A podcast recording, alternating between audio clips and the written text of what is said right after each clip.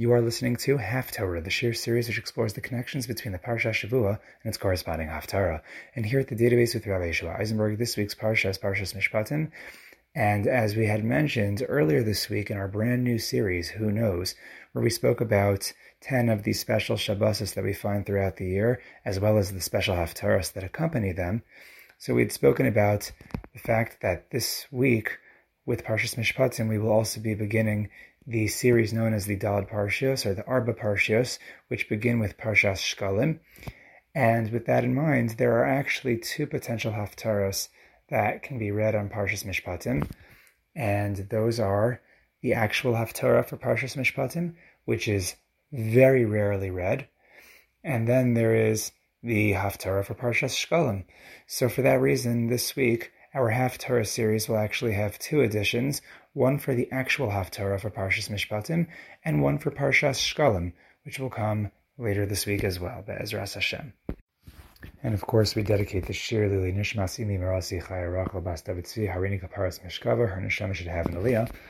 And as we look at the actual Haftarah for Parshas Mishpatim, it comes from Sefer Yirmiyah, and it's one of those interesting haftarahs where, besides for the rareness of the occurrence of this haftarah, there is something rare that takes place in the haftarah, and that is that the haftarah um, features psukim that are read out of order, because the beginning of the haftarah is Parak Lamed and goes from pasuk Ches to Chav Beis, so that's 34, 8 to 22, and then the haftarah closes with the, with two psukim in the previous parak, Lamed Gimel 33, and those are Psukim Chav Hey and Chavav 25 and 26.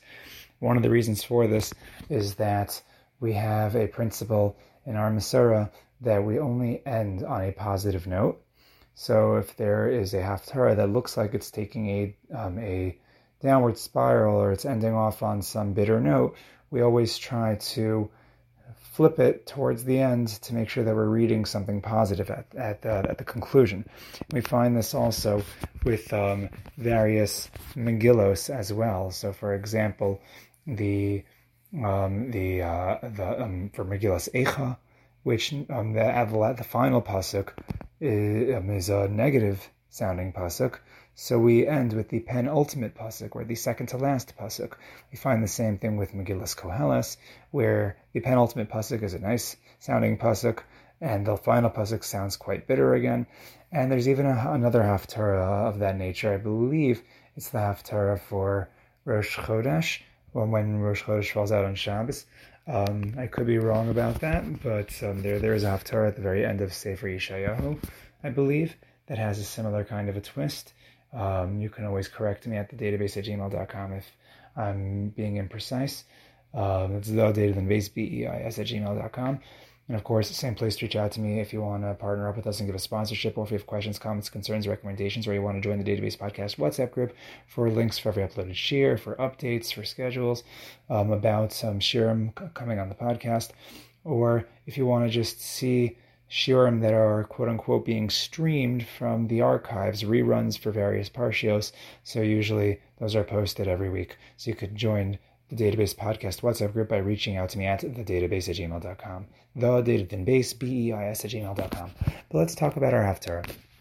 So we um, we mentioned um, the fact that the psukim are a little bit out of order for the reason of ending on a positive note. Fine. But now, before we actually discuss in depth the Haftarah for Parshas Mishpatim, I'll mention again that it's interesting to note that similarly to that of another Parsha that we had in our archives in Haftarah, um, and that is for Parshas Miketz, um, just like we find by Parshas Miketz, the actual Haftarah of Parshas Mishpatim, which we're about to discuss, is rarely read. It might be read more often than that of Parshas Miketz. The Haftarah for Parshas Miketz um, we read a couple of years ago, and it was so exciting when we did that that I, I devoted a whole share to it on the Real Talk Torah series. So I didn't have to devote a share to it in the half Torah series. But what I did do, if you recall, was for Parshas Miketz when it was Shabbos Chanukah, as we find by most years. And I think the last time that we um, read the actual Haftarah for Miketz, besides for two years ago, I think was 20 years ago before that. Um, um, but um, what I did do is when I recorded the Haftarah share for for Shabbos Chanukah, which is again when Miketz usually falls out. So I included the link to that shiur that we had in the archives. Um, but now we're taking a look at the Haftarah for Mishpatim. And again, Mishpatim is rarely read, and that's because in the regular calendar year, Mishpatim will always coincide with Parshas Shekalim. The only scenario where we don't um, have Mishpatim coinciding with Shekalim is during a leap year. And the problem is that even during the leap years, what often happens is that the week of Mishpatim will coincide with either Rosh Chodesh or Erev Rosh Chodesh Adar, um, each of which will have its own respective Haftarah, whether it's the Haftarah for Rosh Chodesh or the Haftarah for Machar Chodesh. And so, because of that, even on a leap year, it's rare that we read the actual Haftarah for Parshas Mishpatim. But be that as it may, as we did in the past Grace Parshas Miketz, we're also going to direct our attention to the unique Haftarah of Mishpatim. Um, for the times that it is read, you could always come back to this share and listen to that. So, with that introduction, so what does the actual Haftarah for Mishpatim talk about, and how is it relevant to the contents of our Sidra? Right, can't forget about the Parsha, right? So, the obvious connection between Mishpatim and this Haftarah from Yirmiyah from Prakim Lamed Dalad and Lamed Gimel in that order, is that each reading, our Parsha and the Haftarah, each one features the concept of the Eved Ivri, the Hebrew slave or the Hebrew bondman. Uh, the, and we find this in Parshat Mishpatim, the Torah teaches us the many laws and the many ordinances of the Torah, and it begins that conversation with the laws pertaining to Eved Ivri, and we know that in Eved he's someone who he's either sold as a slave by Din because of a punishment, um, because he's unable to repay something that he had stolen, and so in order to make restitution, he becomes a slave. The other possibility is that he sells himself. Fine. Now in the Haftarah, what does the Navi tell us about um, Ivri? So the Navi records how Tzidkiah Melech Yehuda had enforced a decree that would um, that that required everyone to free their Hebrew bondsmen and bondwomen, any any slaves that they owned. However, after a short time, the Haftarah tells us that people would backpedal and then proceed to subjugate their brethren all over again, and and and, uh, and maintaining their slaves. Thus, Yirmiyah would come along to rebuke the people, paraphrasing verses from our very own Sidra, quoting our Sidra almost verbatim, telling them that they violated the Torah by refusing to free their slaves. So Yirmiyah warns the Bnei Israel that since they did not free their slaves, Hashem will leave them free, since mean, he'll leave them deror is the word that's used, a, a, word that we find in Parshas Bahar when it talks about Yovel, the which uh, signifies the freedom of the slaves. So he says, because you didn't free your slaves, Hashem is going to leave you free for the sword, the pestilence, and the famine to overtake them. And the presentation of this warning is particularly strange if you think about it. Uh, because if one thinks about it, a more appropriate midah keneged midah, a measure for measure response to the people who subjugated their brethren, would be that people, with the same people, would in turn be subjugated. They would be bound or enslaved by their exile. Right? Instead, the Navi does not say that because you didn't free others, but you subjugated them. So it doesn't say that you're going to be subjugated, but it almost says, like, really the opposite. It says, since you didn't free others, you yourselves would be free, yes, free, but free to be punished, and free to all bad things. But the wordplay, as interesting as it is, is not exactly a perfect measure for measure response. So the question is, why does the Navi sort of abandon the measure for measure format and instead emphasize the freedom that Klal would be granted, the deror that they would be granted to the forces, the negative forces of the world, the pestilence, the sword, and the famine. So keep that question on the side for now. Another noteworthy feature of this Haftarah, which could be found in Yirmiyah's rebuke of the people, is the apparent covenant which the people entered when they freed their slaves. The Navi goes on to describe how the people had to split a calf into two parts, and they would pass in between the parts. A ritual that should be familiar to us, right? Well, why does this sound familiar? Um, cutting up a calf in two and walking between it. Very good. It sounds just like Avraham Avinu's Bris Bein Habesarim, right? The covenant between the parts, literally, which he made with Hashem generations earlier, back in Sefer Bereshis, Parshas Lech Lecha, Parak Tezvav. Apparently, the people had not only violated the Torah, but they violated their own later day covenant between the parts, their own Bris Bein. The question, though, is what connection the Bnei Israel's temporary freeing of their slaves had to the original Bris Bein why does the Navi evoke this image in the context of Eved Ivri? And we know that the story of the Bris Bein is definitely not a Parshas Mishpatim connection. Um, it sounds more like a connection to Parshas Lech Lecha. Though, if we think about it, there is a bris also that takes place in Parshas Mishpatim. It's the bris of Klal entering their relationship with Hashem and accepting the Torah. At the very end of the parsha, we do find karbanos that are offered, and Hashem is machnas the Bnei Israel into his bris of Torah. So maybe there's something to be said about that. But is there anything more? So as far as the connection between the Haftarah and our Siddur goes, there's definitely no real wonder as to the appropriateness of the connection, right? The connection is, is, is immediate. Perhaps one, one could argue that there are many laws that are taught in Parshas Mishpatim besides Eved Ivri, but even so, it's very clear that the laws of Eved Ivri are an integral part of Sidra, as the Torah decided to begin the Mishpatim with these laws of Eved Ivri and discuss them in particular depth, while many of the other laws are only given passing references. So, if that's true, the only real question on this issue is why that is. Why was it so crucial about you know the, the, the laws and the concept of Eved Ivri? That the Torah gave it such a particular attention and emphasis, placing it at the beginning of all of these societal laws in Mishpatim. If you think about it, it's not necessarily the most inspiring of the Mishpatim. There are many great Mishpatim, right? So, you know, like helping helping an animal up, or when your friend is trying to to, um, to pack up his animal, right? You help his friend, you help your friend, Azov Tazovimo. There's so many. There, the, Shabbos. The, the, there's so many mitzvahs in Parshas Mishpatim. So, why is Eved Ivri centralized like that? So, before we can answer these questions, we have to consider one final issue, and that is the title of this slave. Right, we keep on saying it. We all know he's called the Eved Ivri, which literally translates to the Hebrew slave. The question is, why did the Torah choose the name Ivri, the Hebrew? Right, even at the point of Parshas Mishpatim, the Jews were also called Yisraelim. So why not call them Eved Yisrael or Eved Yisraeli? Would that not have been any less accurate? However, there is apparently something really integral about the term Ivri. And if you think about it, who was the first person to be called an Ivri? And that was Avram Avinu, back in Parshas Lech Parak just before the Bris Bein Habesarim. Why was he called Ivri? Because he lived the Aver on the other side of the Euphrates River. Right, he was on the other side.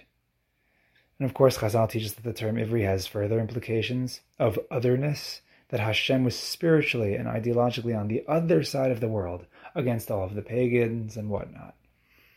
Now, what does any of the above have to do with the Eved Ivri? So, if you think about it, aside from Avram Avinu, at least in the Torah, there were others that were also referred to as Ivri. And I'm thinking of both Yosef HaTzadik and really the Bnei Israel as a nation. They were also referred to uh, with the title Ivri. We find Yosef was called an Ivri back in Parshas Vayeshev, Parak Lamed Tes. Right, he was called an Ivri when he was in the home of Potiphar. Ashes Potiphar says, "You brought this Ivri in here to cause trouble." And Klal Yisrael is called Ivri in the first parak of Shemos. It does come up. However, Yosef and the Bnei Israel they share another title in common with Eved Ivri, in that they were also Avadim when they were in Egypt. Right? Yosef was an Ivri and he was an Eved. What about Klal Yisrael? Avadim hayinu lapara b'mitzrayim, right? So Klal Yisrael were also Avadim. So Yosef and Bnei Israel, they were both classifiable as Eved Ivri. Of course, not only were Yosef and the Bnei Israel enslaved with physical bondage, but they were subject to the state of otherness, not just socially, but spiritually and ideologically. Like Avram Avinu, in their bondage, they were on the other side of the world to that of the spiritually void Egyptians. And it was that otherness that gave them Hashem's special attention. Indeed, the sense of spiritual and ideological otherness, which made Abraham the forerunner of the Bnei Israel, Hashem's chosen nation. And not only did it make Abraham the forerunner of the Bnei Israel, but it also served as the Bnei Israel's ticket out of bondage. If you think about it, it was Klal Israel's ability to tap into their inner Abraham by defying the Egyptian pagan deities and acknowledging Hashem as the only God, that the Bnei Israel merited to leave their Egyptian masters to serve Hashem alone. Right, Makas Bechoros, they took the Egyptian God, they slaughtered it, and they showed that they were on the other side with Abraham. Now, all of the above is the backdrop, I believe, for the Eved Ivri, whose spiritual goal is to eventually leave his bondage to serve Hashem alone. And we know that when the Yovel year arrives, as the Torah teaches, there will be a proclamation of Deror, mandatory freedom for all slaves, at which point nobody will be bound by labor to another human. Everyone will just have one master in heaven. There will be no dual loyalties. However, let's consider for a second within the Haftarah who is the audience of the rebuke that Yirmiyahu issues. Because this message that we've been communicating now about the importance of freedom of slaves in the context of not just freedom from, but the freedom to, the freedom to serve Hashem with our undivided attention. So, this message is undoubtedly important for the Eved Ivri, who might be missing the whole point of the entire Exodus if he chooses to forego his destiny of serving Hashem alone for the opportunity instead to be a slave to man. Right, we know what, what the Torah tells us. If the Eved Ivri chooses to say to stay, he says Ahafti Sadoni, and then what do we do? We pierce his ear because the ear that heard that he's supposed to be a slave only to Hashem, a servant to Hashem, and he went against that and he decided to become a, a slave to humankind, or maybe the one that heard not to steal and he stole, etc. The point is, the Torah sends a message to the Eved himself. But think about the contrast in our Haftarah.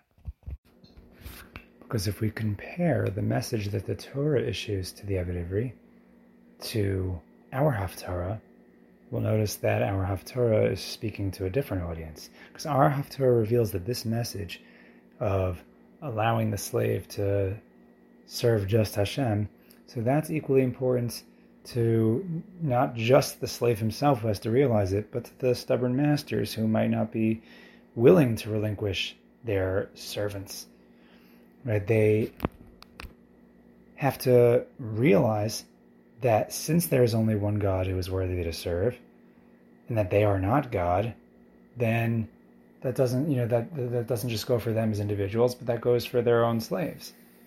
the people of Yirmiya's time, they needed to make their own version of the Bris Bein Habesarim, symbolizing a readiness to follow Avram's lead, realizing that Hashem is the master of every single being, the problem was that the covenant was clearly a fake.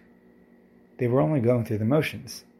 They missed the point and demonstrated that when they took their slaves back, they hadn't gotten the message.